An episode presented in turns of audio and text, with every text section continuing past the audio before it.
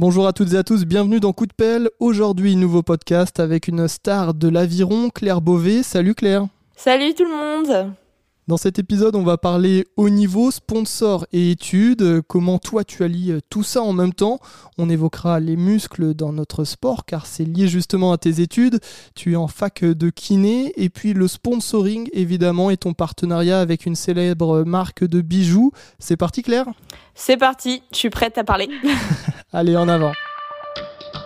C'est ton dos derrière, pour sortir bien carré. C'est l'heure de vérité pour le deux de coupe. Coup de pelle. Le podcast du Mag Aviron. Attention.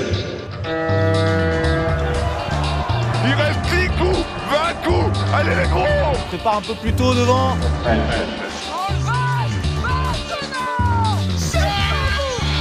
Présenté par Thomas Prongué. Claire, super content de t'avoir en podcast, on est à distance, tu es au Portugal actuellement en stage où tu enregistres pour répondre à mes questions. Euh, combien de kilomètres au programme sur ce stage ? euh, Beaucoup, beaucoup. De mes souvenirs déjà, on a fait plus de deux cents bornes en, en moins de sept jours, donc, euh, donc voilà. Mais la première semaine s'est bien passée, on est toujours vivant. Et la deuxième commence à être un peu dure, mais franchement, on sent que, on sent qu'on fait le taf et ça fait plaisir de voir que tout le monde progresse et que ça bosse dans la bonne humeur, quoi. Bon, c'est l'essentiel si tout le monde progresse. Euh, sinon, toi, tu fais tes études à Lyon, tu rames et tu vis à Lyon, c'est bien ça ? C'est bien ça. Moi, je suis sur le pôle depuis deux mille dix-sept et euh, je suis rentrée en kiné en deux mille dix-huit. Donc, moi, c'est un beau projet qui s'est concrétisé quand j'ai été acceptée là-bas et franchement, ça se passe super bien. On va commencer notre première partie, une présentation physique d'abord pour que les auditeurs, les auditrices t'imaginent, mais normalement on commence à, à te connaître. C'est quoi ta taille ? Première question facile. Alors moi je fais un mètre soixante-sept. Et tu concours donc avec Laura Tarantola dans la catégorie poids léger. Euh, à quoi ça correspond chez les féminines cette catégorie ? Donc oui c'est bien ça, moi je concours en poids léger, ça veut dire que quand je suis associée avec une... Euh, Une autre fille, donc euh, Laura Tarantola, ma super coéquipière en l'occurrence, euh, on doit être à cinquante-sept de moyenne de bateau, donc cinquante-sept kilos, ça veut dire que en moyenne, il y en a une qui peut compenser l'autre, mais sans jamais dépasser les cinquante-neuf kilos. Alors bon, on a déjà eu des P L à ce micro. Euh, comment toi tu, tu gères ça ? Parce que voilà, c'est quand même pas énorme euh, cette moyenne. Est-ce que dans le quotidien, c'est facile à gérer pour toi ou c'est un supplice ? Euh, non, bah non, moi je suis poids légère de base, enfin, j'ai pas besoin vraiment de m'acharner sur un régime pour que ça marche. Alors oui, parfois c'est difficile quand on sort de l'hiver et qu'il faut faire le premier régime pour descendre au poids. Après, on est quand même globalement bien accompagné depuis les Jeux à ce niveau-là, donc euh, ça se passe quand même bien. C'est jamais vraiment dans la douleur. Euh, puis je fais, je suis pas très grande non plus, donc euh, ça, ça va. On va dire que ça va. Mais parfois, c'est quand même dur, surtout quand il y a des grosses, grosses charges d'entraînement et qu'on se dit qu'on peut pas manger à outrance tout ce qu'on a envie de manger euh, dès qu'on a envie de le manger, quoi. Mais globalement, ça se passe quand même plutôt bien et euh, on n'en souffre pas. Et le jour où, moi en tout cas, je commencerai à en souffrir de ce régime et où ce sera dangereux pour ma santé et pour mon mental, franchement, j'arrêterai, il n'y a pas de problème. Ça marche. Euh, pour continuer notre présentation, tu es né en, en juin mille neuf cent quatre-vingt-dix-huit dans les Yvelines, signe Gémeaux, tu as vingt-quatre ans. Euh, d'ailleurs, tu rames ou tu as longtemps ramé à Mantes-la-Jolie, c'est ça ? C'est ça pour l'instant, j'ai bah j'ai signé l'année des Jeux au club de Mantes, sinon avant je ramais au club de Meulan. Donc bon, il y a dix-huit kilomètres entre les deux clubs, hein. Ça m'a pas fait un grand pas euh, pour changer. Mais euh, mais oui, je suis toujours yvelinoise et fière de l'être. Bon, et là Claire, c'est un peu abusé, je suis pas du tout complotiste, je crois pas en Dieu, rien de tout ça, mais c'est vraiment improbable et je crois qu'il y a un vrai sujet. Tu es Gémeaux, on vient de le dire, et ta coéquipière Laura également, elle est née début juin comme toi, vous êtes Gémeaux toutes les deux, avec les mêmes ascendants et vous performez de ouf.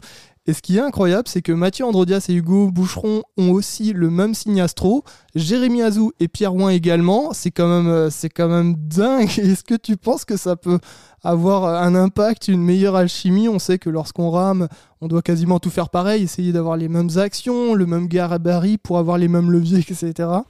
Euh, franchement, je n'avais aucune... Enfin, je m'étais jamais fait la réflexion de ça, mais c'est vrai qu'avec Laura, on est né à quelques jours d'écart. Si on compte pas les années, bien sûr.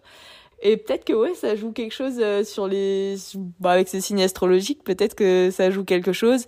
Après, c'est vrai que c'est un sport où on a beaucoup, enfin, on doit avoir énormément de feeling avec son coéquipier en termes de, de sensations, parce que c'est pas hyper facile de parler en bateau. Ou en tout cas, moi, devant, quand je parle, Laura, elle m'entend pas forcément derrière. Euh, donc, euh, ouais, peut-être qu'il y a ce petit truc en plus qui fait que ça marche bien.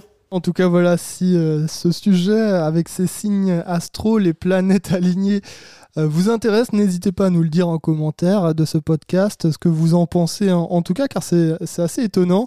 Et pour reprendre notre interview, nous, Claire, c'est quoi ton, ton meilleur ergo ? euh, Tu as fait sept douze en janvier, Laura sept zéro sept. Euh, est-ce que tu aimes l'ergo déjà ? Pas du tout. Euh, moi, c'est vrai que bah, je fais de l'aviron pour le plaisir de la glisse. L'ergo, ça glisse pas. Donc, euh, donc non, c'est pas mon meilleur ami. Après, c'est vrai que c'est un point de passage obligé et c'est quelque chose qui fait énormément travailler le mental. Donc, euh, ça me plaît aussi parce que c'est un défi à chaque fois qu'on doit faire un test et essayer de battre son record, même si c'est que de quelques dixièmes ou quelques centièmes de seconde. Donc, euh, donc voilà. Moi, mon record, bon, bah, c'est sept douze point six ou point trois, je sais plus. Mais euh, mais c'est vrai que aussi depuis qu'on a changé de programme et qu'on en fait de plus en plus, bah j'apprends un peu à apprivoiser cette bestiole et c'est vrai que je me fais de plus en plus plaisir dessus, même si je préfère largement le bateau et que j'irai pas faire de l'ergo pour mon plaisir de mon plein gré, quoi. D'ailleurs, tu fais de l'aviron depuis longtemps ? euh, Ouais, moi j'ai commencé en deux mille douze, donc euh, minima. L'année des J O de Londres, ça t'a inspiré ou c'est venu avec ça ou à cause de ça ? Absolument pas. Moi, j'ai commencé parce que avec ma meilleure amie, on était dans la même classe. Enfin, on a fait en sorte d'être dans la même classe en prenant euh, l'option section sportive. Pour être dans la même classe, il fallait qu'on ait toutes les mêmes options. Donc, on a pris le maximum d'options.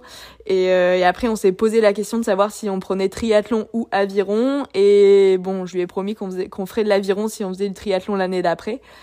Et voilà, c'est comme ça que j'ai commencé, mais pas du tout euh, en rapport avec euh, la performance euh, ni rien, c'était juste pour être dans la même classe toutes les deux.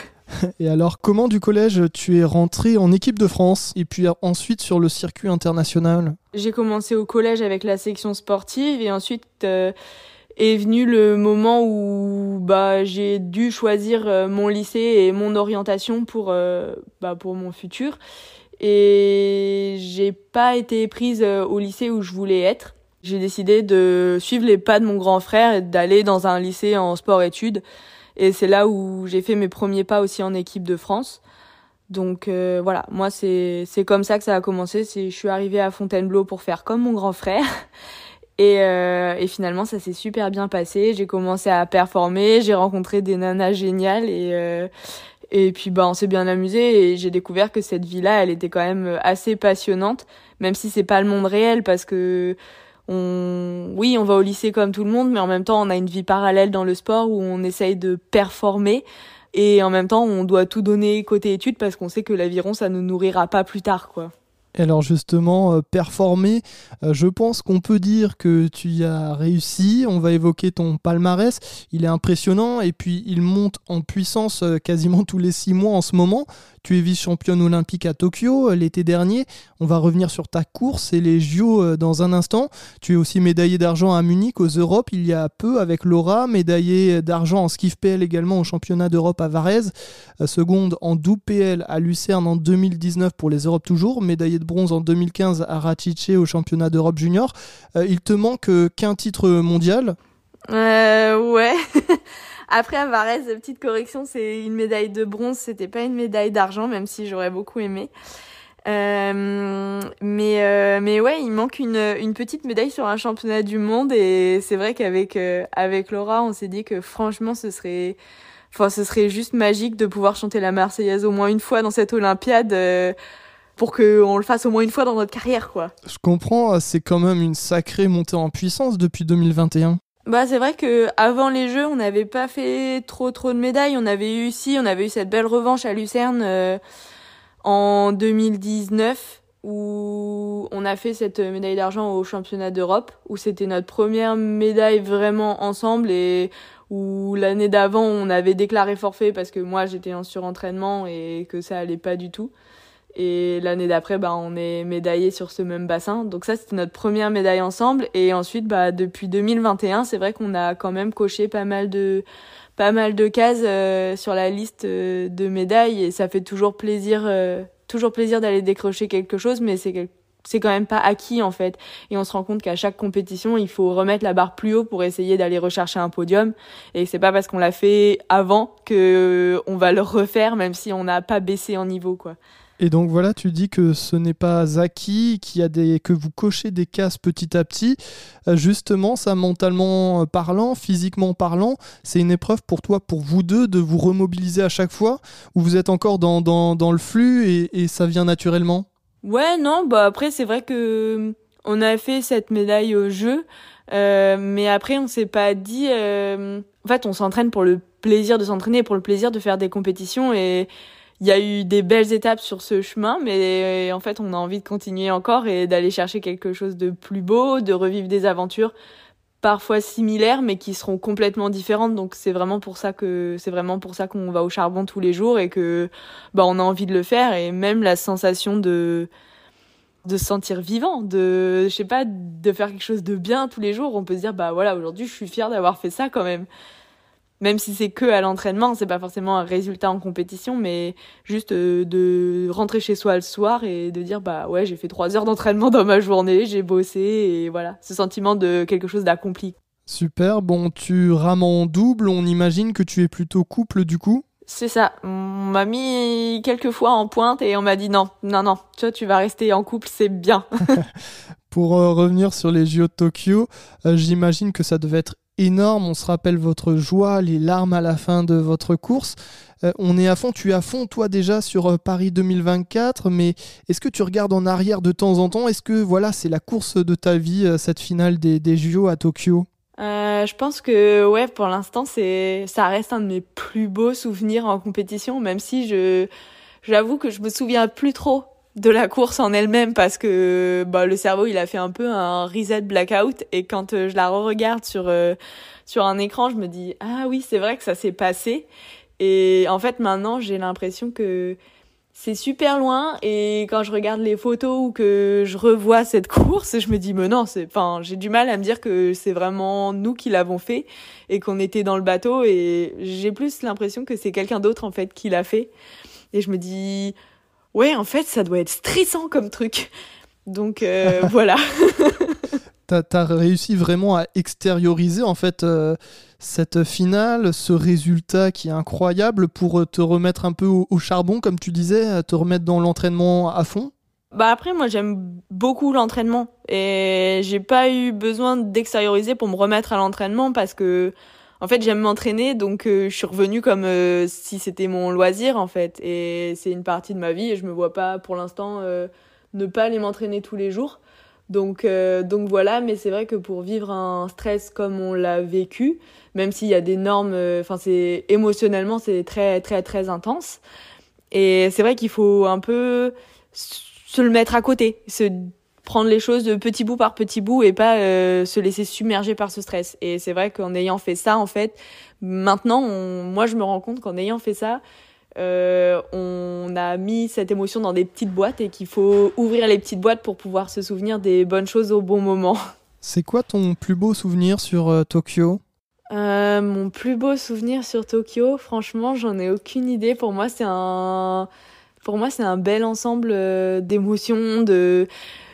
de en même temps la compétition et en même temps de tout ce qui se passait à côté euh, c'est vrai que bon, de croiser des sportifs qu'on voit que à la télé dans l'ascenseur et de dire bonjour ou alors de manger avec euh, plein d'autres personnes de nations différentes euh, tout ça ouais c'est quelque chose de génial qu'on a vécu et qu'on vit jamais à côté mais en même temps il y a aussi bah forcément la médaille quand on se rend compte que bah ouais on est médaillé quoi et ça c'est je pense que c'est ce petit laps de temps où tu sais pas et puis tu sais qui va rester gravé à tout jamais dans ma mémoire, je pense. Pour réussir aujourd'hui, les sponsors sont essentiels dans la professionnalisation de l'aviron ? Ouais, euh, nous, c'est quelque chose d'assez essentiel parce que on a quand même beaucoup de choses qui sont prises en charge par la Fédé quand on va en stage. enfin les stages sont pris complètement en charge par la Fédé, mais à côté de ça, il faut que bah on vive, parce que bah forcément, comme tout le monde, hein, on a un loyer à payer, de l'essence, euh, de la nourriture, euh, et cetera, et cetera. Et pour être en forme, il faut commencer à prendre sa perf dès le départ, donc euh, nutritionnellement parlant, ça coûte cher.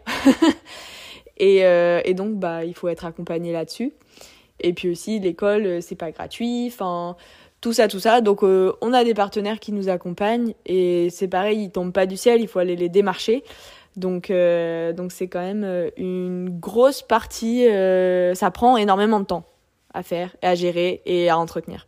On va aborder tout ça en fin d'interview, mais déjà, comme la plupart des jeunes athlètes de l'équipe de France, tu étudies à côté, ça ne t'empêche pas d'être médaillé aux J O et plusieurs fois sur les mondiaux. Toi, tu fais des études de kiné, c'est bien ça ? Ouais, c'est ça. Les études de kiné, bah, ça me prend... Euh, ça me prend... Bon, j'y vais tous les jours déjà. euh, et généralement, j'ai cours de dix heures à quinze heures ou dix heures à dix-sept heures. Et alors, pourquoi avoir choisi cette voie plutôt qu'une autre ? Euh, bah, j'ai commencé par la biologie. Finalement, je me suis rendu compte au fil des années que en allant en stage, en fait, c'est quand même un métier de kiné qui me, enfin, ça me plaisait beaucoup.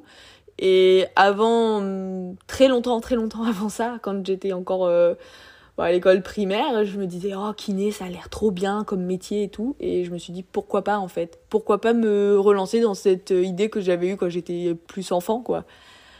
Donc euh, voilà, je me suis lancée et finalement, c'est quelque chose qui me plaît énormément. Et alors, entre entraînement, cours partiels et compétitions dans tous les sens, comment tu t'organises ? Comment ça marche pour toi ? C'est beaucoup, beaucoup de gestion de temps. Euh, donc moi, quand euh, donc déjà, j'ai un emploi du temps aménagé, donc j'ai dédoublé toutes mes années d'études. Donc au lieu de faire kiné en quatre ans, je le ferai en sept ans. Donc déjà, ça prend beaucoup plus de temps que pour une personne lambda. Et qui fait que finalement, je, ça me dégage quand même pas mal de temps pour, euh, pour pouvoir aller à l'école et en même temps aller m'entraîner. Donc, euh, donc c'est quand même vachement bien au niveau de l'école d'avoir accepté ça et de pouvoir être aménagé à ce niveau-là. Euh, je vais généralement à l'entraînement le matin. Nous, maintenant, avec le nouveau programme, on fait deux entraînements. Ensuite, je prends mon vélo, j'ai mes seize kilomètres et je vais à la fac. J'y reste toute la journée et en fait, je change un peu de monde. Euh, j'ai une promo qui est quand même assez géniale. Donc, euh, donc voilà, je rentre euh, avec les copines, euh, on va manger ensemble, enfin j'ai une vie normale. Et ensuite, euh, le soir, euh, je reprends mon vélo, je retourne à l'entraînement et ensuite je rentre chez moi. Et je révise ou alors euh, juste euh, bah, je fais les activités d'une personne normale en fait. Et donc euh, là, ça va en intéresser plus d'un, plus d'une. Comme spécialiste du muscle, est-ce que tu peux nous donner quelques petits conseils pour les entraînements au quotidien pour ne pas se faire de bobos ? Euh, bah déjà nous on a quand même pas mal de routines euh, pour euh, travailler tout ce qui est mobilité, parce que dans le quotidien en fait du rameur, c'est qu'on a besoin d'avoir des grandes amplitudes pour pouvoir faire le geste complètement et ne pas gêner ses coéquipiers. Si par exemple on est un peu dissymétrique, euh, il faut qu'on arrive à avoir une symétrie plutôt bonne pour pas déséquilibrer le bateau. Donc euh, oui, travailler toute cette mobilité. Après, c'est pas vraiment forcément musculaire, ça peut être articulaire aussi. Mais voilà, se faire une petite routine en fonction de ses défauts, c'est pas mal. Donc là, par exemple, ça va être du renforcement, certains exercices en musculation, ou au contraire, euh, plus d'étirements sur certaines parties du corps ou euh... En fait, il va falloir... Euh... Bah déjà écouter son coach, parce que c'est souvent lui qui a raison, parce que c'est l'œil extérieur. Et ensuite, on va renforcer ce qui a besoin d'être renforcé parce qu'il y a un déficit, et pas forcément hésiter à renforcer en dissymétrique, parce que s'il y a une bah s'il y a une asymétrie, il va falloir renforcer le côté faible sans forcément renforcer le côté fort, sinon on va garder l'asymétrie, on va juste faire tout progresser. Sinon, en assouplissement, oui, il faut s'étirer parce que c'est quand même la clé d'un muscle sain, qui soit souple pour pouvoir lui permettre d'aller dans toutes les amplitudes correctes. Et puis surtout écouter son corps. Si au bout d'un moment il y a une alerte, on a mal quelque part, on continue pas à tirer dessus, parce que la douleur, c'est pas quelque chose de normal, c'est quelque chose en tant que rameur qu'on accepte quand même plutôt pas mal. Mais s'il y a une douleur qui persiste, ça veut dire qu'il y a un problème, et la douleur, c'est censé être une alerte, et il faut savoir écouter son corps, s'arrêter, se reposer pour pouvoir repartir de plus belle, quoi. Ok. Euh, comment vous gérez, euh, vous deux, euh, avec Laura, les grands déplacements internationaux, euh, musculairement parlant, euh, pour pas vous cramer trop vite, par exemple ? Est-ce que vous avez vos petits trucs, vos petites astuces ? Quand on a des grands, grands déplacements, généralement, déjà, on a toujours... Euh... Enfin, on voyage toujours avec des baskets pour pouvoir marcher dans les aéroports, et cetera et pas rester assis. Ça, c'est un point clé. Ça paraît tout con, mais en fait, juste de marcher, ça permet de tout faire circuler et de faire bouger un peu les muscles et de pas rester et de pas s'enraidir. Donc ça, c'est quand même pas mal. Et puis, on a aussi les petites balles de massage pour bah, pouvoir passer les plantes de pied, les mollets, les fessiers, et cetera qui restent sans bouger pendant assez longtemps quand on a des grands voyages assis, quoi. Et ça, je pense que c'est les deux points clés. C'est vraiment euh, dès qu'on peut faire un peu de marche et euh, avoir euh, une petite balle de massage pour euh, masser ce qui, s'il y a des petites douleurs euh, pendant le voyage et pas attendre d'être arrivé et bloqué de partout. Merci en tout cas pour tes conseils. On continue avec notre partie un peu plus perso pour mieux te connaître. Euh, quel est ton ou ta sportive préférée ? euh... Franchement, je sais pas trop. Je pense que mes sportifs préférés, parce que je les trouve assez impressionnants, c'est euh, Gabriela Papadakis et Guillaume Cizeron. Bah, après, j'ai toujours adoré le patinage artistique. Je trouve que c'est une discipline qui est complètement différente de l'aviron, mais avec une glisse extraordinaire. Et on s'en rend pas forcément compte, mais une vitesse dingue. Et en fait, ils font des gestes et ils arrivent à se balancer dans les airs comme ça, tranquillement, et... Je pense que c'est un des sports les plus impressionnants pour moi. Ça va être eux, mes, mes sportifs préférés, je pense. Ça fait du bien de parler un peu d'autre chose que d'aviron. Est-ce que tu as d'autres passions, le mannequinat, la planche à voile ou la pêche ? Moi, mes autres passions, je dirais que c'est l'équitation. C'est un sport que j'ai toujours adoré pratiquer. J'ai commencé il y a, bon, il y a assez longtemps, bien avant l'aviron d'ailleurs. Et que j'ai plus ou moins arrêté parce que par manque de temps et surtout que c'est un sport qui est plus ou moins dangereux aussi. Donc euh, c'est vrai que j'en fais une ou deux fois par an euh, quand j'ai le temps, mais c'est quelque chose qui me permet de m'évader vraiment et ça restera, je pense, mon sport passion, euh, mon sport passion passion quoi. T'as déjà un emploi du temps euh, très chargé. Comment te décriraient tes amis, euh, un trait de caractère qui te définit en particulier ? Euh, sérieuse et excentrique, je pense. Après, c'est vrai que j'ai pas trop demandé autour de moi, mais je pense que si je demandais à ma meilleure amie, c'est peut-être ce qu'elle dirait. Non, mais écoute, c'est, c'est venu naturellement. Euh, est-ce que tu joues à des jeux vidéo, des jeux de société ? Est-ce que t'as un jeu préféré ? Je joue pas du tout aux jeux vidéo parce que c'est pas quelque chose. Euh, je suis pas très très forte à ça et quand je me lance là-dedans avec mon frère, euh, souvent je finis juste par le regarder jouer parce que voilà. Sinon, soirée jeux de société, euh, ouais, c'est quelque chose qui me plaît bien parce qu'on rigole toujours et j'en ai pas spécialement de de préféré. C'est de jouer à plusieurs jeux tous ensemble et c'est surtout l'ambiance qui me plaît bien dans ce dans ce genre de de moment parce qu'on rigole tous et c'est un moment hors du temps en fait. Et alors, tu as évoqué ton grand frère. J'avais une question aussi donc sur la famille. Euh, est-ce que voilà, tu as plusieurs frères et sœurs ? Est-ce qu'ils font de l'aviron ? Euh, ouais, moi j'ai un grand frère, il fait aussi de l'aviron, il a été en équipe de France et voilà, mes parents font aussi de l'aviron et c'est une grande histoire de famille. Bah c'est top.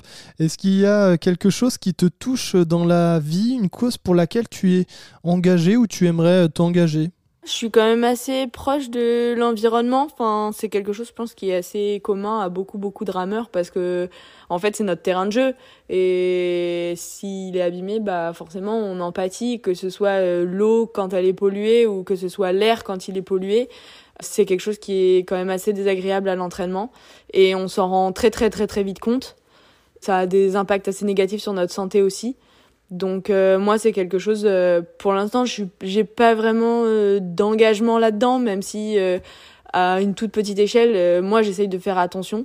Et oui, c'est quand même quelque chose qui me tient vraiment à cœur, euh, de limiter toute la pollution que nous on peut engendrer à l'échelle humaine, euh, de prendre le vélo quand c'est possible, euh, d'éteindre les lumières quand c'est n'est pas nécessaire, de baisser le chauffage quand bah on peut juste mettre un pull, ça suffit.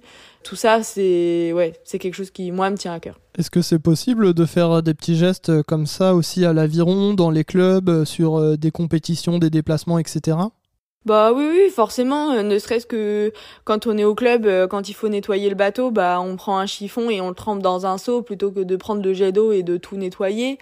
Euh, le chauffage dans les vestiaires, bah c'est très agréable en hiver quand on rentre de la sortie et que et qu'il fait bien chaud dans le vestiaire, mais ça sert à rien de le laisser allumer toute la journée parce que le club, il est pas forcément bien isolé et bah nous, on est dans le vestiaire dix minutes par jour et le chauffage, il tourne vingt-quatre heures sur vingt-quatre, donc euh, quand on n'y est pas, on peut l'éteindre. C'est plein de petits trucs comme ça, je pense, qui...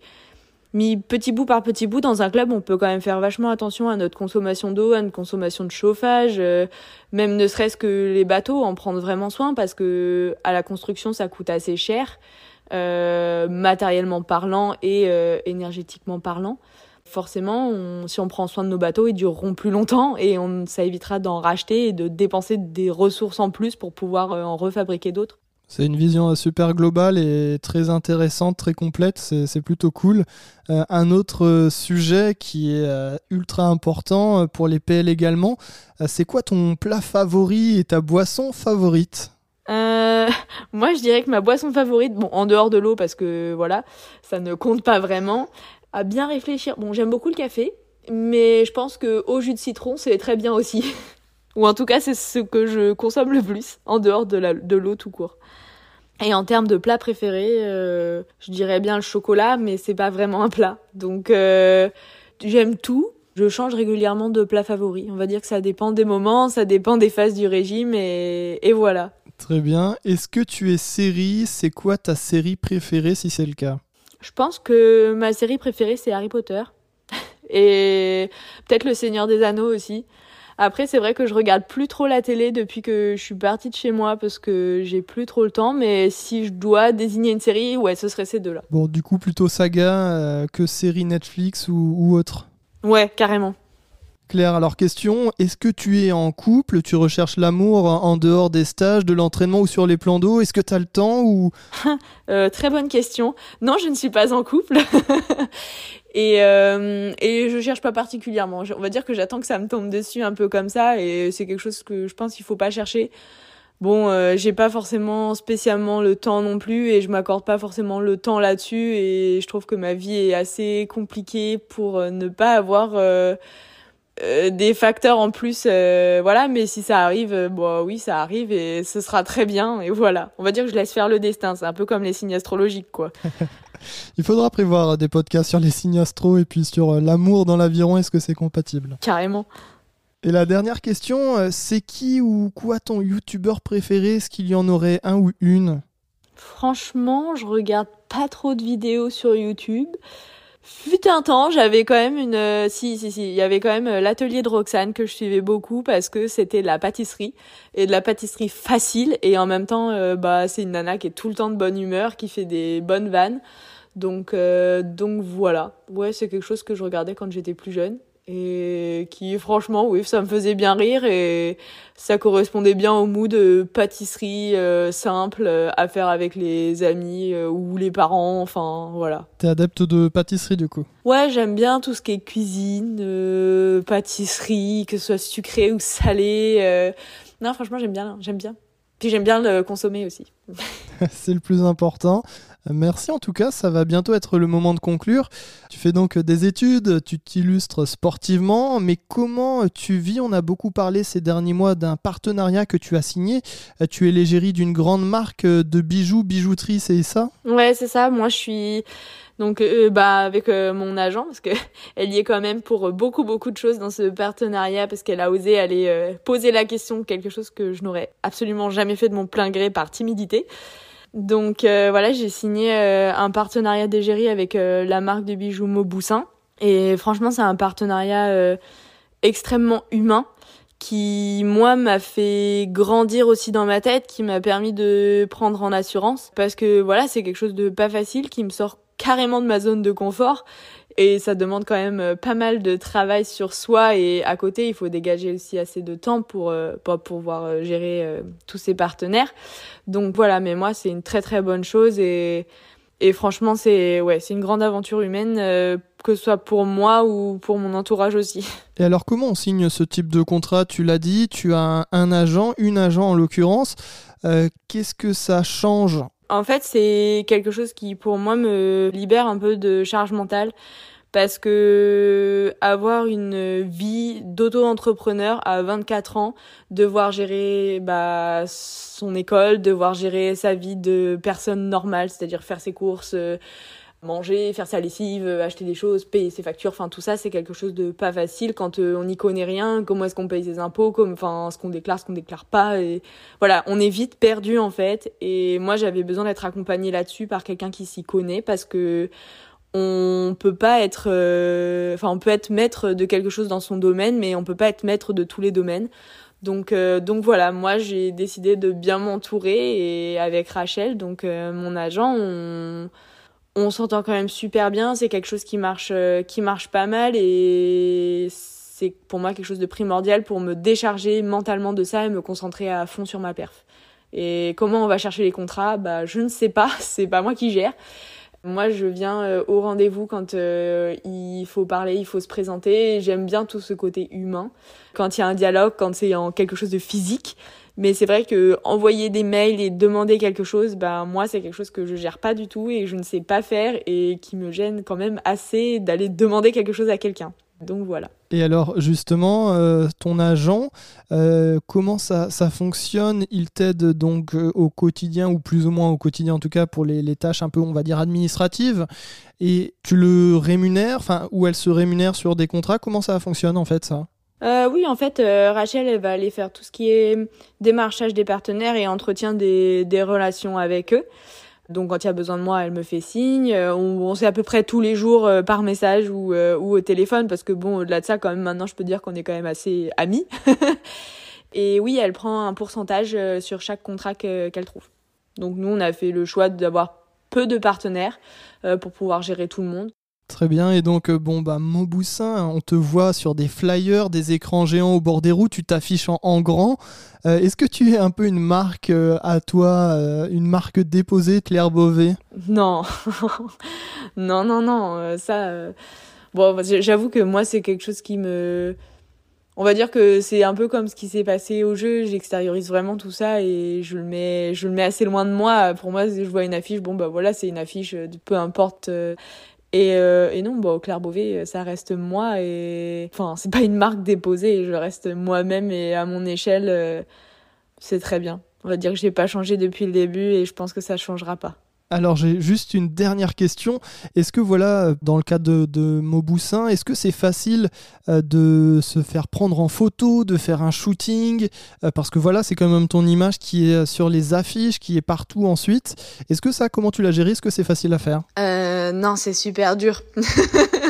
Bah c'est pas mon métier en fait, et je pensais pas, hein, mais c'est super dur de faire une photo pour qu'elle soit réussie dans la journée. Euh, un shooting par exemple c'est huit heures dix-neuf heures, et à la fin, il y a euh, cinq ou six photos, neuf si on est vraiment très efficace. Et pourtant, il y a pff, un millier de photos qui a été pris dans la journée. Et parfois, on fait une série, il y a euh, cinq cents photos et il y en a zéro qui va. Et il faut recommencer et il y a de l'énervement. Et en fait, il y a énormément de gens sur le plateau.